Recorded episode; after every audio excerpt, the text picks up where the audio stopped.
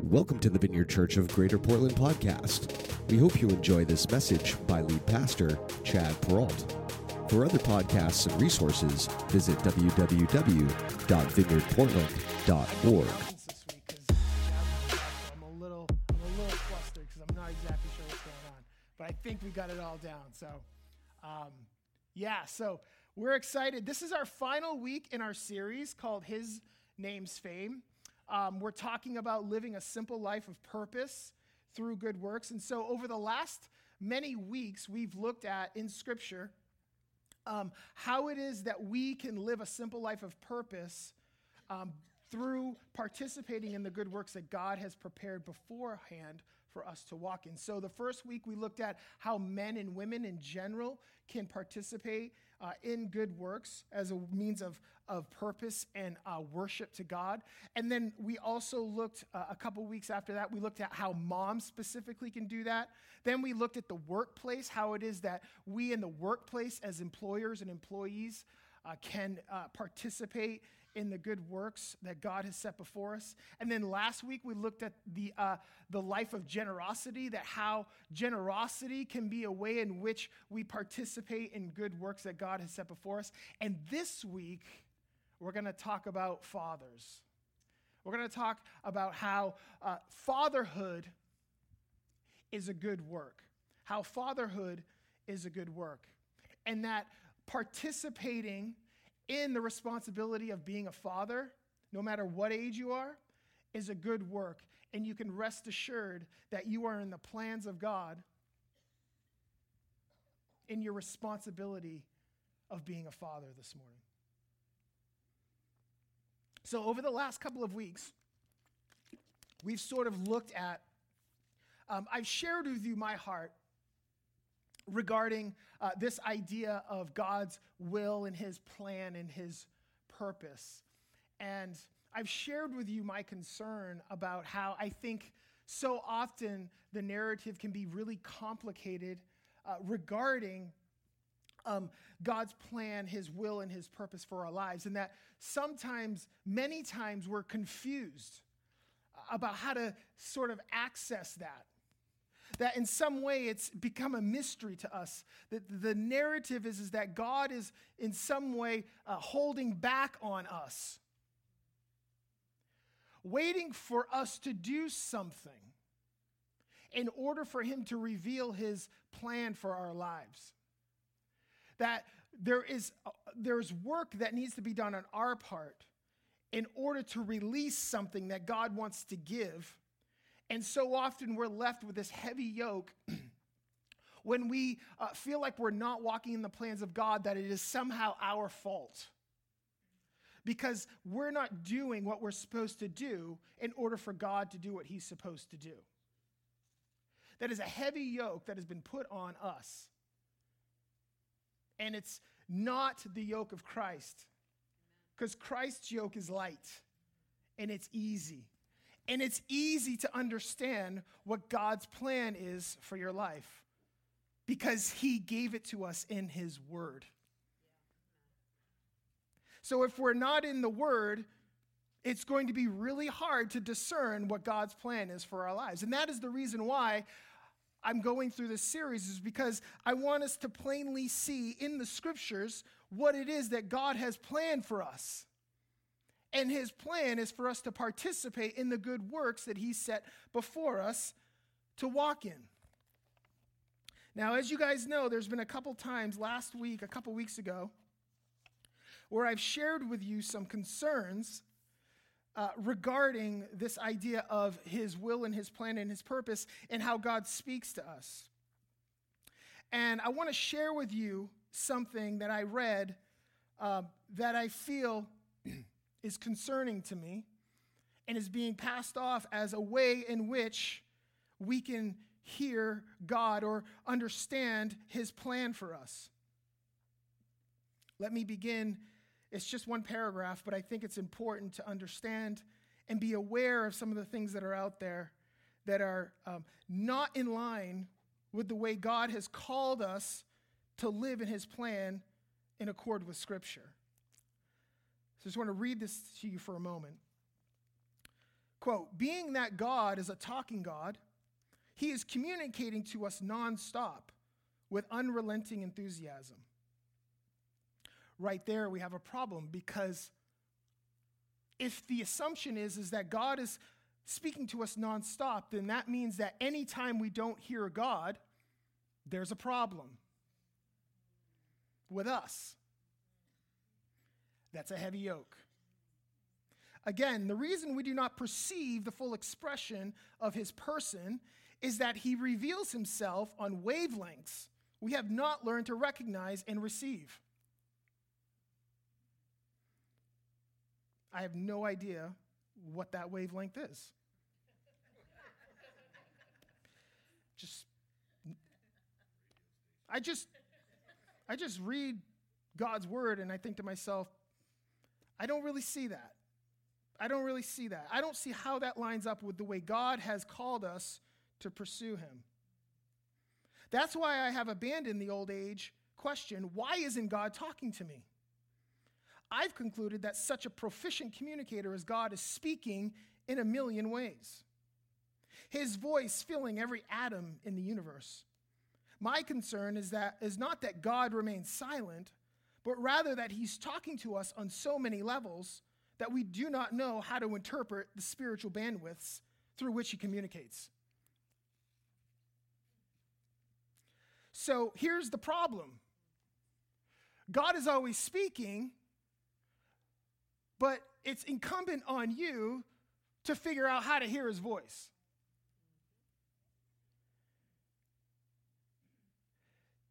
The assumption is, is that God is not powerful enough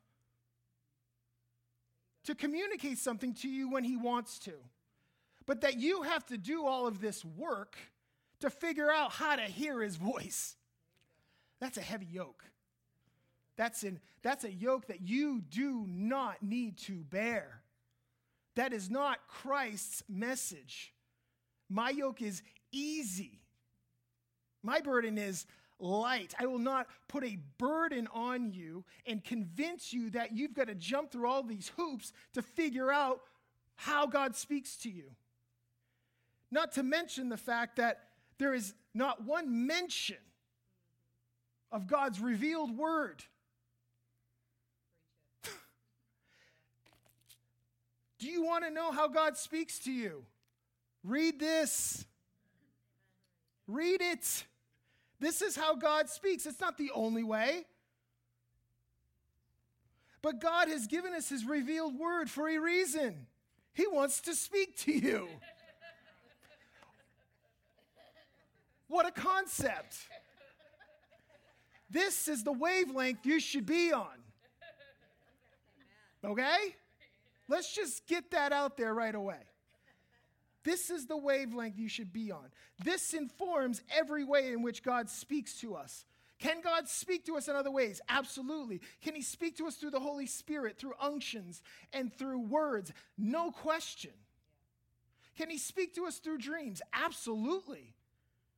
Can He speak to us through others, through encouragement and edification? 100%. But the core, the primary way in which He speaks to His people is through His revealed word, which He gave to those that He put His Holy Spirit in to equip them for the message that He has prepared for His people.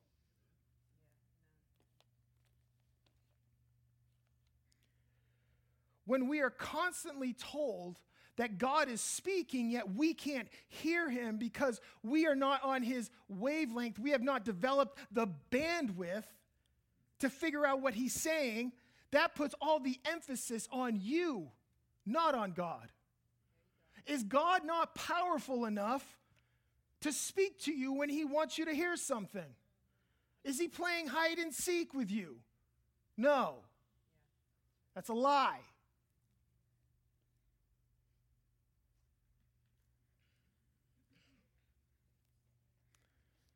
It leaves us oftentimes disappointed,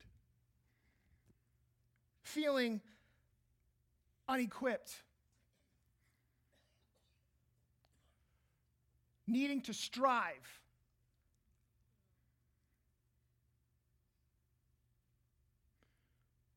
And God never wants you in that place.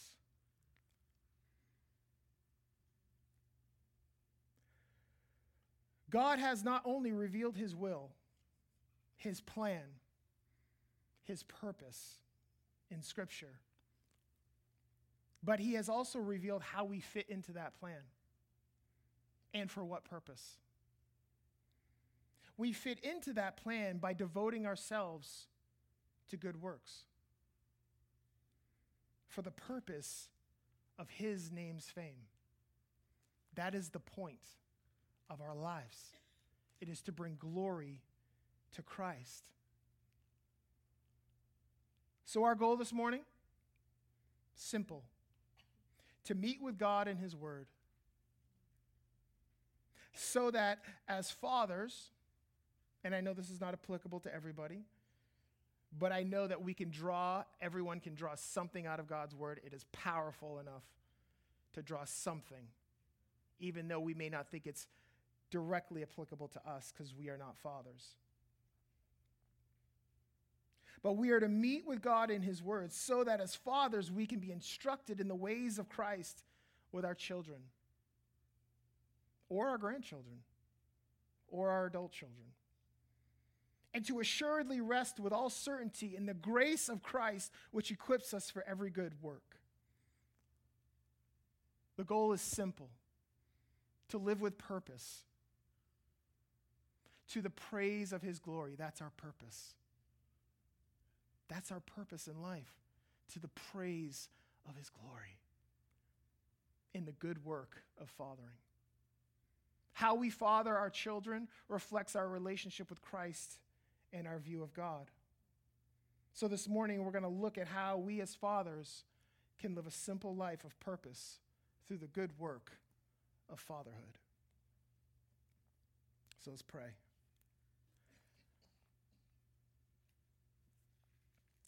Father, I just thank you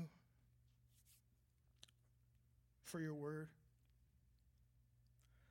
God, I pray that you would cause in us a greater desire of truth and knowledge, understanding of you, so that in our minds, as they expand in that understanding and that truth and that wisdom, that in our expansion of that truth and knowledge, that it would enlarge our hearts with a desire to worship you. That as we dig in, as we meet with you, as we experience your presence in the word that you've given us, Father God, that it would, it would give us a sense of wonder and awe of you. God, that it would enlarge our hearts so that our worship of you would be more passionate. God, that we would desire your presence, Lord God, as we are filled with your truth. God, that as you've revealed yourself to us, God, let your revelation cause us to desire a more passionate and wonderful beauty of worship in you.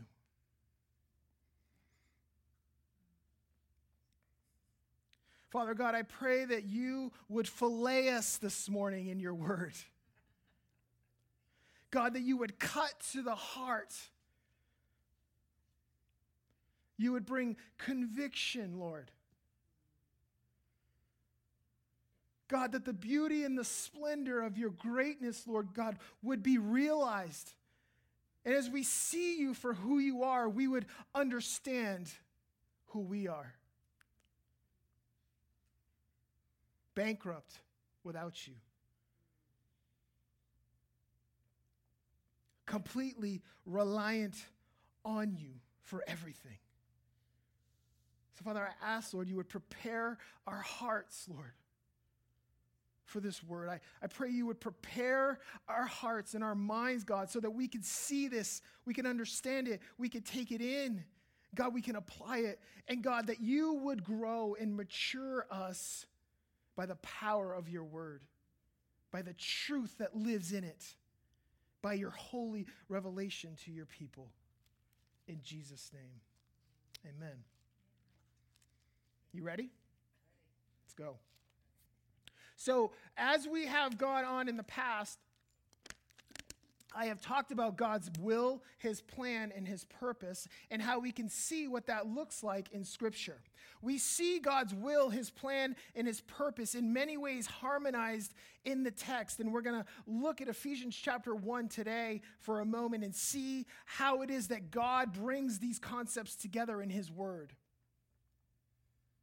We've talked about his will being how it is that he demonstrates the immeasurable beauty and richness of his attributes, of his essence, of his being, his love, his mercy, his kindness, his patience, his gentleness. That is the will of God to demonstrate that to his people. And his plan in accord with that will is Christ that he unveils Christ because Christ is the one in whom these attributes, these, the, the essence of who God is, is lavishly and wholly expressed. So God's will is mercy, love, justice, kindness, patience. And how is it that he demonstrates that? Through forgiveness and redemption and salvation and reconciliation with God. I know these are big words. Sanctification, being made holy. How is it that God puts in plan his will? It is through Christ. And what is the purpose of all of this? It is for his name's fame, for his glory, for the praise of his glory. It is for his name to be known with our lives. That is the purpose of all of it.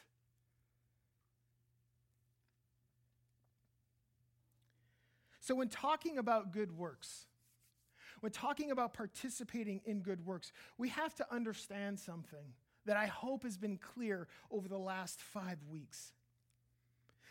Our good works can only be pleasing to God if they are predicated on our hope in Christ. That it is Christ's amazing work that is the foundation of our good work. That in the hope of Christ, our good work delights God. Hebrews chapter 11, verse 6 says that without faith, it's impossible to please God. Impossible. So, for fathers, for you this morning, as fathers, if we are to participate in the good work of fathering, it must be predicated on the hope of Christ. And it must be predicated on our faith in Him. We can provide for our kids everything they need the best upbringing, the best athletic programs, the best schooling, the best opportunities. Yet without faith, it doesn't matter to God. Doesn't matter. Without faith, it is impossible to please Him. We can perform, perform wondrous works for our children. We can be there for them emotionally. We can provide for them. We can make sure every need is accounted for and has been met. Yet without faith,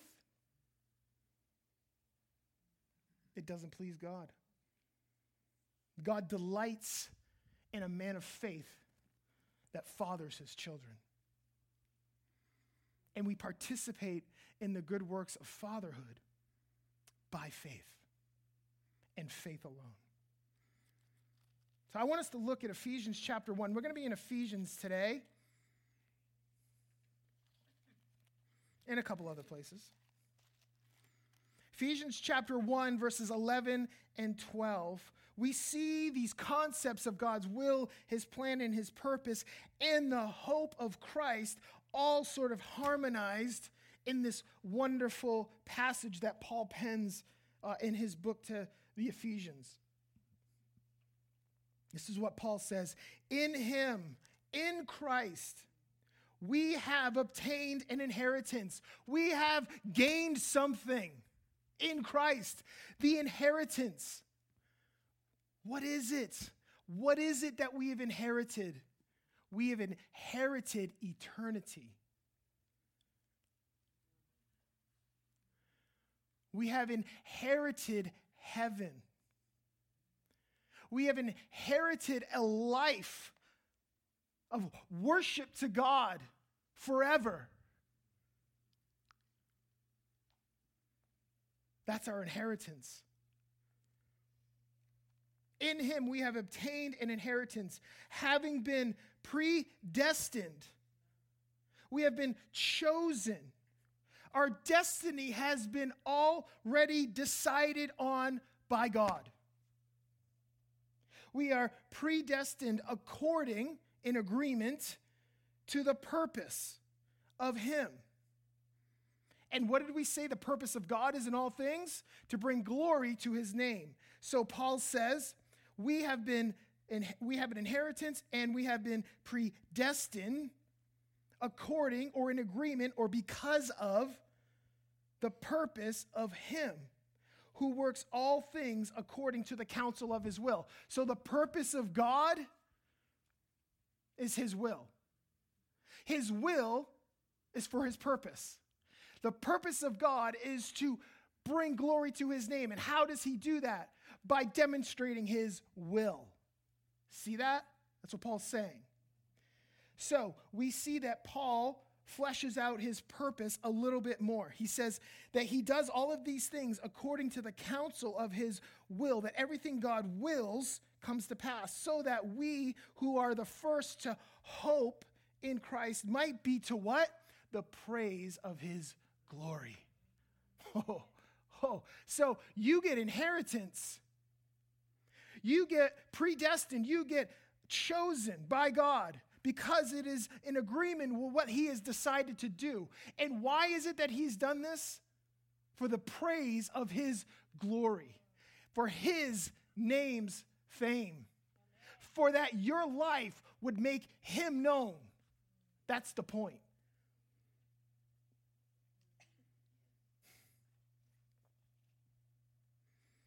Paul says that they are the first to hope in Christ.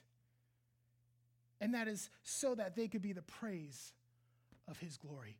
When we hope in Christ, when we set our hope in Christ alone, not in dreams, not in plans, not in visions, when we set our hope in Christ and the work of Christ on our behalf in our lives, that is for one purpose to the praise of his glory. It's all about the praise of his glory. It leads us to Ephesians chapter 2, which is our text for this series. By grace you have been saved through faith. And this is not a work of your own doing, but a gift from Christ. Not a matter of works, so that no man may boast. For you are his workmanship, created in Christ to participate in the good works that he's prepared beforehand for you to walk in. Why are you created in Christ? Why are you born again? To participate in the good work that he has planned before to walk in. So not only is he predestined you, but he has predestined all your works. He's already decided every work that you're going to participate in. That's to the praise of his glory. So the good work of fathering. Let's look at this for a moment. What does the good work of fathering look like? Ephesians chapter 6, verse 4. It's really short. So, fathers, don't worry. It's not a long list for us.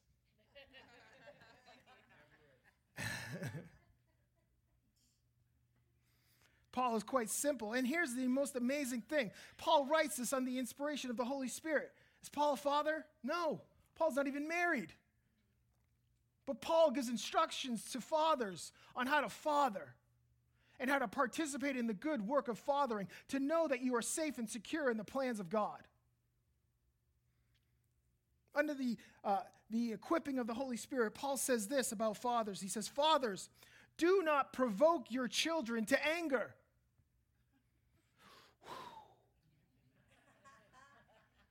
that should cut to the heart.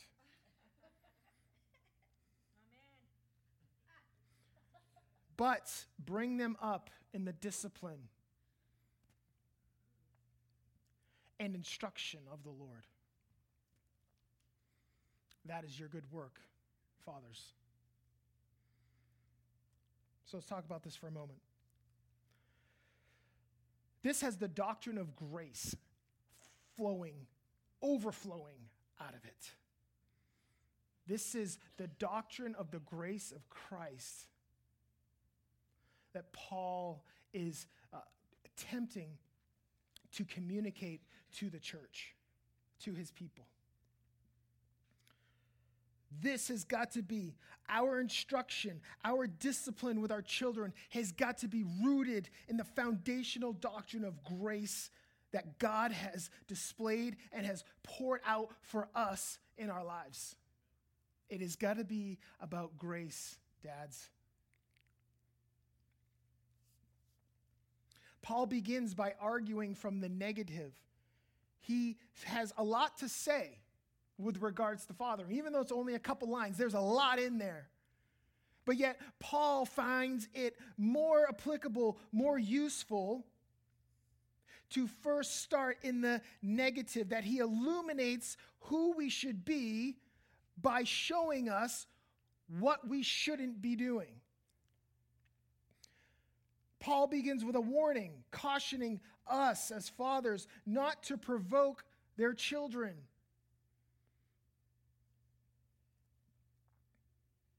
And this negative statement further illuminates what it is that Paul wants to get across. He says, Do not provoke them, but bring them up in the discipline and instruction of the Lord. In other words, God centered discipline and instruction has no room for provoking. God centered discipline and instruction does not allow for provoking. That phrase, provoke to anger, is rendered in the Greek with one word, and it means this to irritate or to exasperate. And it carries the idea of causality. In other words, fathers, in your instruction, in your fathering, do not be the cause of anger in your children. Some of you might be thinking, that's impossible. I'm thinking that. Do not be the source of their irritation or their discouragement. Let not your heart be motivated by the desire to provoke. Paul is not saying that in your instruction and in your training of your children, he's not saying that it won't cause anger or irritation or discouragement. He's not saying that. What he's saying is, is don't let your heart be motivated by a desire to provoke.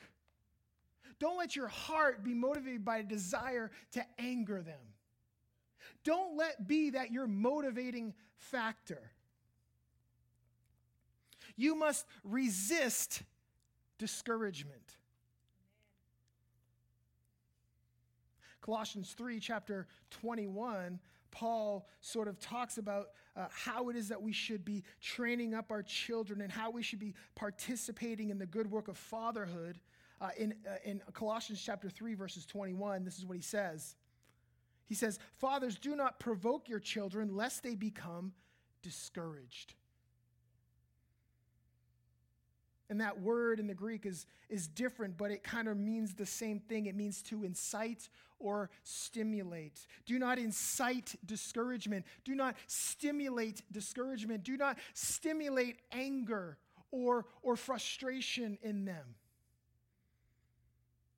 Fathers, do not let your instruction and correction be the source of your child being let down or disappointed. Now, let me say this your instruction will cause them to be let down and disappointed. Okay? That, that, that's not what we're trying to avoid here. But do not let your heart be desired or be determined by that motive. That's what Paul is saying. There are many times when we have to break some bad news to our kids that leaves them dis- disappointed and at sometimes angry. Uh, oftentimes angry. But what Paul is saying here is let your motive be pure. Let your motive be pure in your fathering so that you can participate in the good works that I have prepared for you. So that when we have pure motives as fathers and when we instruct with a pure motive, with sincerity of heart, Paul is saying that is when you participate in good works. Couple weeks ago, me and Rylan had an issue. and um, I'll be honest with you, I had to apologize to him. I mean, I do that a lot, to be honest with you, with my children. Wouldn't you say? I do. I do it a fair. I do it a fair amount. so a, a, couple weeks ago, we were here at prayer uh, on on Wednesday night, and sometimes when when we come, if you know we both come, we'll bring the kids, obviously. But if Shanna's got something going on, then I, if I come, I bring the kids. And so we brought the kids. I brought the kids, and they were hanging out over there. We were praying. And then after we got done, we got in the car and we started to drive home. It was one of those nights where it was really cold and it was really rainy. And we were driving home, and uh, Rylan kept rolling the window down. And I'm like, dude, it's cold out. What are you rolling the window down for? It's like too cold in here. I mean, we're talking it was like 40 degrees and raining. It wasn't nice. So I was like, Rylan, can you can you can you roll the window up, please? But dad, do I have to? Yeah, yeah, you do. You got to roll the window up. So he rolls the window up. No, sorry. So I roll the window up for him because he wouldn't do it. About a minute later, I realize the window's down again. I'm like, Rylan, what are you, what are you doing? I'm hot, Daddy. I'm hot. I'm like, I know that, but you've got to roll the window up. That's just the way it is. Just roll the window up. It's cold. So he rolls it up again. He rolls it down one more time. Oh my gosh. I was about to wring his neck.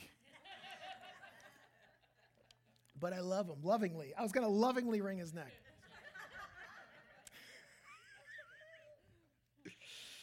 I'm thinking of something else right now. so we get home, and uh, I, am not ready to let this go. I want to like, I want to dress this. And so we got home, and it was like 9:15 or so, and got Gracie down, and I went into their room, and he was upset already because he's, you know, he's just super, you know, Rye feels everything.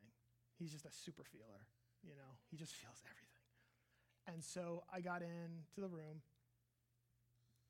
and I was just like, I was provoking him. I mean, I was provoking him. I was like, we need to talk about this. And he kept saying to me, Daddy, I, I, I got to calm down. I, I got to calm down. I, I'm, I'm too, like, he was telling me, like, I need to be left alone right now. And I'm like, no, we're talking about this. This is, like, what are you doing? Like, you, you know, I asked you three times to roll that window up, and you defied me three times. And I kept pushing and pushing. And then finally, I decided, all right, I'm leaving. And I left him there. And he was upset. And the next morning, I woke up and I said, that was wrong. I think I got a little help from Shanna.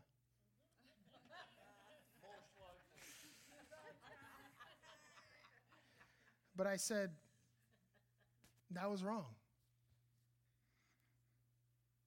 and I had to repent. I had to go to, go to the Lord and say, God, help me. I don't want my children to see that in me. And I Brylan came upstairs and I apologized and I said, Buddy, I'm sorry. The way I handled that last night was completely wrong. I provoked him. I provoked him. I irritated him. I was the source of his discouragement. And it was wrong. It was wrong.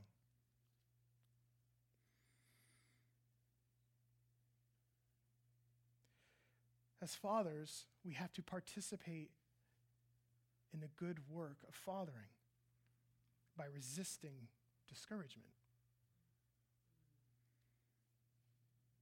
So, what should we do? Paul says right after that, he says, Do not provoke them, but bring them up in the discipline and instruction of the Lord. In other words, resist discouragement and reflect meekness and gentleness. Instead, Paul says, bring up your children in the discipline and instruction of the Lord. The implication here is that the manner in which Christ has disciplined and dealt with us shall be the model for how we as fathers father our children so as to reflect the beauty of Christ. That word discipline that Paul uses can also be rendered training or nurturing or educating. Paul says, train up your children in the ways of Christ, nurture them in the ways of Christ, educate them, teach them in the ways of Christ. But do it in a way that doesn't cause discouragement, but reflect the love of Christ. That word instruction, Paul uses discipline and instruction, and that word instruction means to admonish or correct. So Paul says you must train and nurture, but also admonish and correct. But you must do it as a way to reflect the beauty of Christ in your life.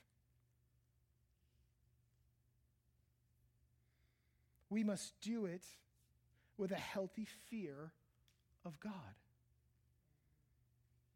Not a manipulating fear, but one that exalts Christ and produces a sense of reverence and honor and wonder.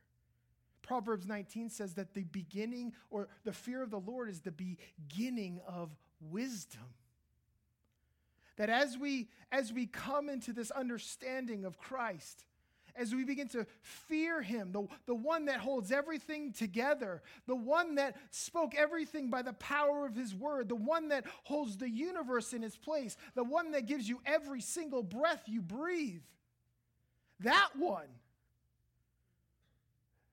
All reverence and honor and awe should go to him. That is his that is the fear of God and that when we begin to lift him up in that place, that is where wisdom begins. The truth of Christ begins in the reverence of Christ. That as we lift him up, as he becomes the, the top level of the seesaw, and we're down here, that as we understand the lowliness and the meekness of ourselves, and we understand the beauty and the majesty of him, that is when wisdom begins.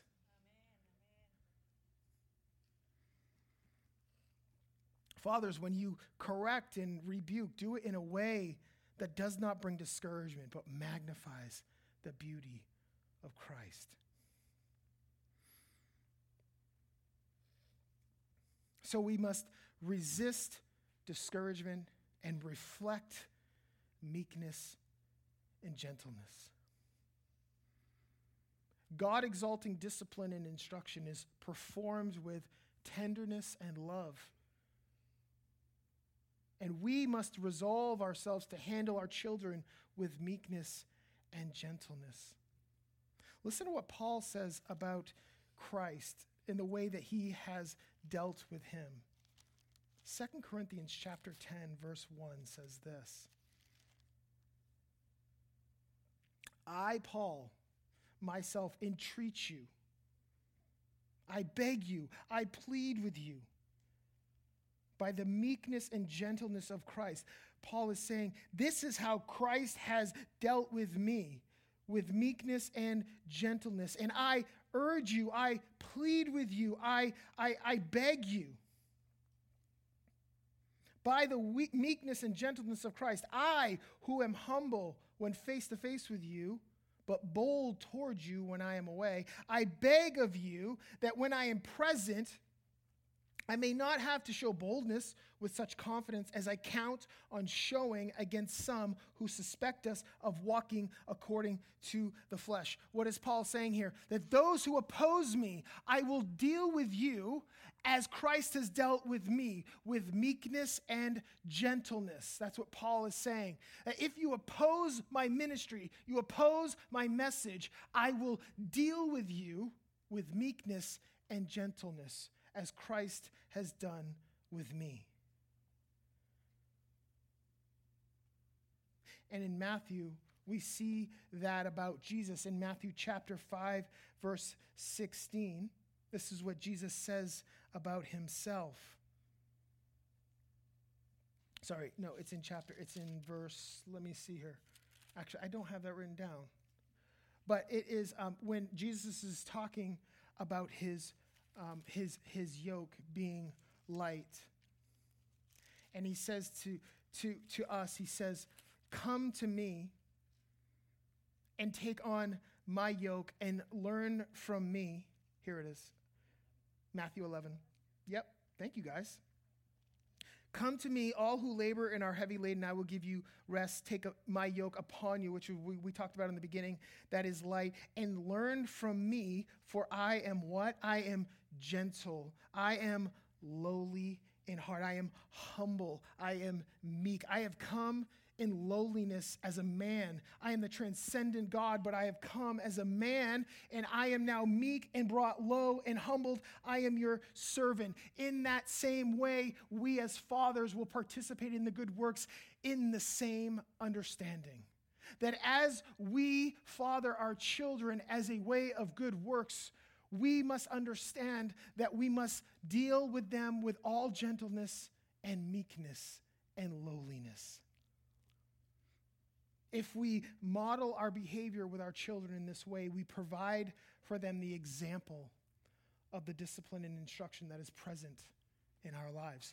So, by our example, we display Christ fathers. When you participate in good works, when you participate in the good work of fathering through meekness and gentleness, you are providing the way, you are providing the model, you are setting the example that Christ has set in your life.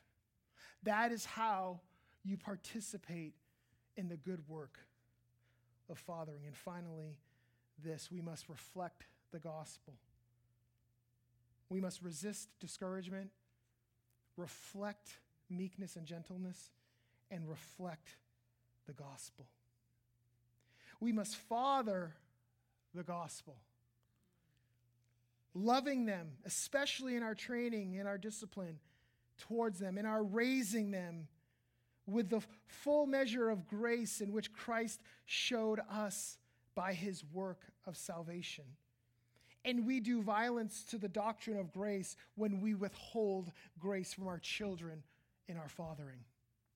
If we cannot demonstrate grace to our children, we violate the doctrine of grace that has been so poured out on the cross for our lives. It is about grace. John 1:16 listen to these words about grace. He who comes after me ranks before me because he was before me. For from his fullness we have all received grace upon grace. For the law was given through Moses, grace and truth comes through Christ. So we have been given grace upon grace upon grace, never ending into eternity. That has been bestowed on us. So if that is how God deals with us, fathers, I plead with you, I beg with you, do the same with your children so that you can walk in the good works of fathering that God has set before you to walk in. The irresistible force of God's grace to instruct equips us for every good work. 2 Timothy 3:16 says this that all scripture is breathed out by God profitable for teaching for reproofing for correction and for training in righteousness. That same word training is the same word Paul uses in Ephesians chapter 6. When he says train your children, when he says discipline them in the ways of the Lord, that's the same word that Paul uses in this text, that word training. And that word training has to do with the Word of God. So, fathers, if we're going to participate in the good works of fathering, what it is that we have to do, what is our responsibility? It is to bring up our children in the Word. Train them up in the ways of God through the word of God.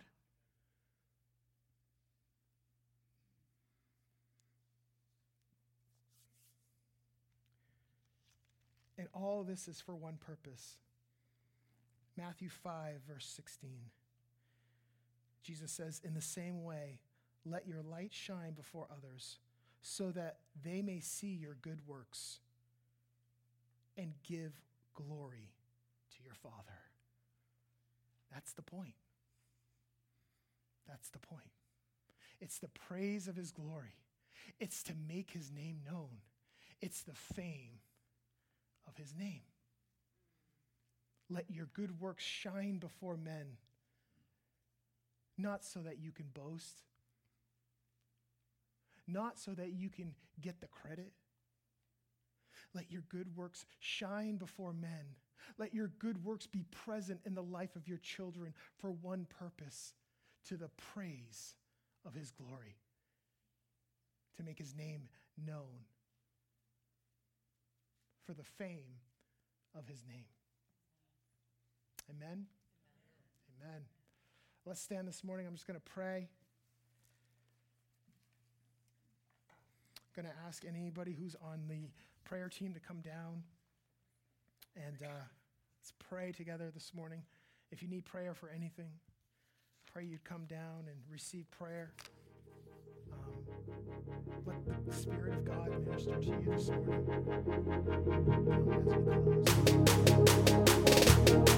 um.